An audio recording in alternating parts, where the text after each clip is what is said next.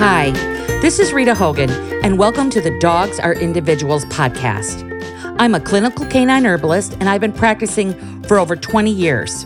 This podcast is all about your dog through an herbal lens. So let's get to it and dive right in. Welcome to another herbal short. This is Rita. I'm back. We are talking today about gut health in our herbal short. So I received an email from Veronica and she wanted to know about mushrooms in the gut. She said, I've been following you for a while, love what you do, and I never miss an episode. Thank you, Veronica. Please share. Please share. I was wondering if you could add, could talk about medicinal mushrooms for gut issues. I would love to try them for my dog, but it's very unclear to me what would be the right choice. We're going to talk about that today, Veronica. So let's get going. We don't have a lot of time. These are nice, shareable little bites of information that you can use, guys. Okay, so before we start talking about mushrooms, just want to quickly thank my sponsor for our shorts. Without them, this would not be possible. So I like to do a little explanation. I'm not into that kind of advertising where you're just like blah blah blah blah blah, blah. and you know, you know you pause that anyways, right? So earthbuddypet.com.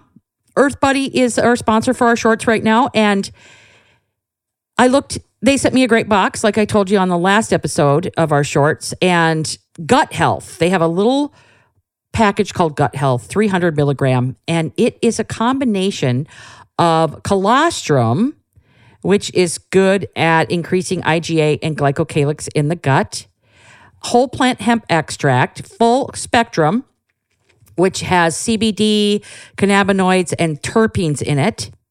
They have an excellent extraction process that uses low temp and actually sub zero temperatures. And so it's a very low heat activation of the constituents. I like this product. And it's not for everyone. They add some organic blueberry powder in there. That's kind of like an active ingredient, but blueberry powder has its own, you know, anti-inflammatory, antioxidant special sauce, right? So colostrum is really good for dogs that are more cool. Definitely warm dogs can have it. I I wouldn't use it for dogs that are more hot you definitely need to cool that gut down, cool the body down before you're going to give them colostrum. Because, you know, think of it, you know, warming. Colostrum would obviously be more on the warming side because it's a building, nourishing substance. So, this is good at working with the gut. Definitely. So, check them out. EarthBuddyPet.com. They have a coupon for us uh, folk out here. It is a 20% discount for listeners. I appreciate you guys at Earth Buddy for that. We all love discounts. Herbal Buddy 20, all together, all lowercase. Herbal Buddy 20. Okay, let's get back to this question. What mushrooms are good for the gut and how you can use them for your dog? So, mushrooms for the gut are actually quite effective. And, you know, there's lots and lots of issues that can go along with the word gut, right? Lots of issues. You people can think about leaky gut, and that's basically brush border weakness in the brush border of the intestinal tract.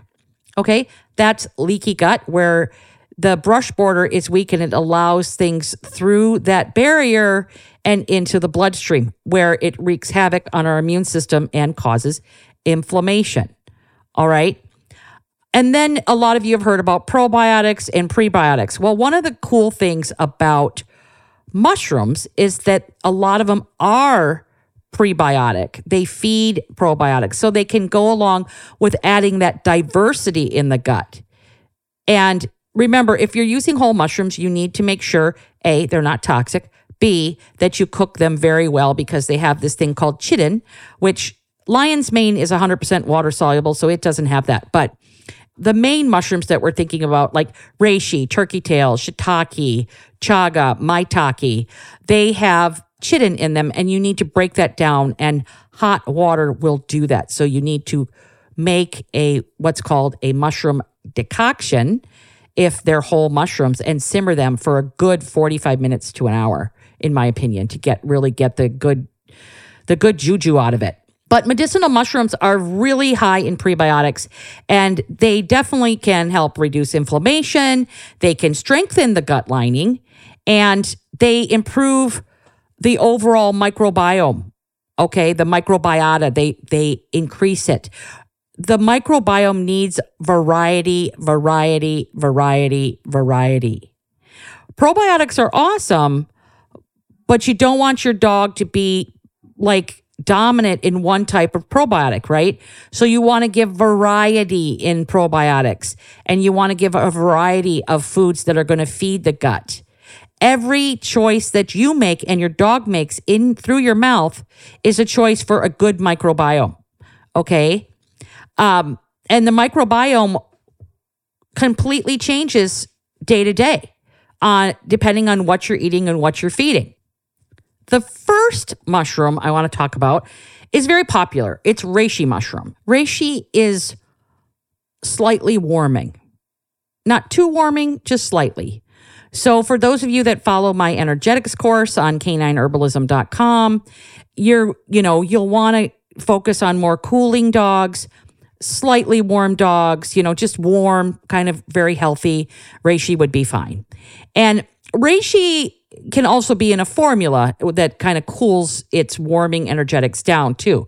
So, you know, there's ways to use it if you have a, a pretty warm dog, if it's well indicated.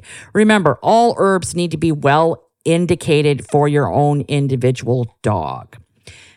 But reishi's really good at improving the diversity of bacteria in the gut. And when you improve the diversity in the gut in a positive way, you can reduce inflammation. And it can also help the gut um, bring down like the possibility of getting H. pylori bacteria. It's actually very good when you're doing H. pylori treatments, and that's for people and dogs. Dogs can get H. pylori. And reishi is an adaptogen, okay? It helps people and dogs deal with stress. And when you can deal with stress, your gut's going to function better. When you're not in fight or flight, when you're not feeling anxious, your gut is going to fe- function better. Okay.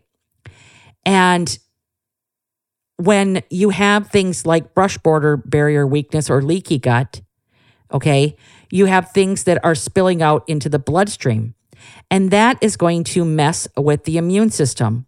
And one of the things that reishi can do is it can modulate the immune system, which means that it's going to help adjust the immune system to your dog's needs.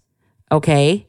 To your dog's needs. And that's going to help with constipation or and or diarrhea, skin issues, liver issues, these are all things that are intertwined with the immune system. So, is reishi good for leaky gut? Absolutely. One of the downfalls of reishi mushroom is that it is really bitter. Okay, really bitter. So, your dog's probably not going to just lick it off your hand or, or take the hot water extracted powder. I recommend real mushrooms, reishi powder, um, or reishi pills.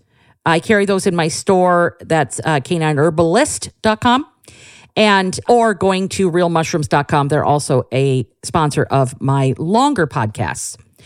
So reishi can really help tighten up that intestinal lining and fortify their, the brush barrier in the gut. Okay. And that improves or brings down intestinal permeability, which is key to having a healthy gut. Another thing that reishi does is it's an antifungal.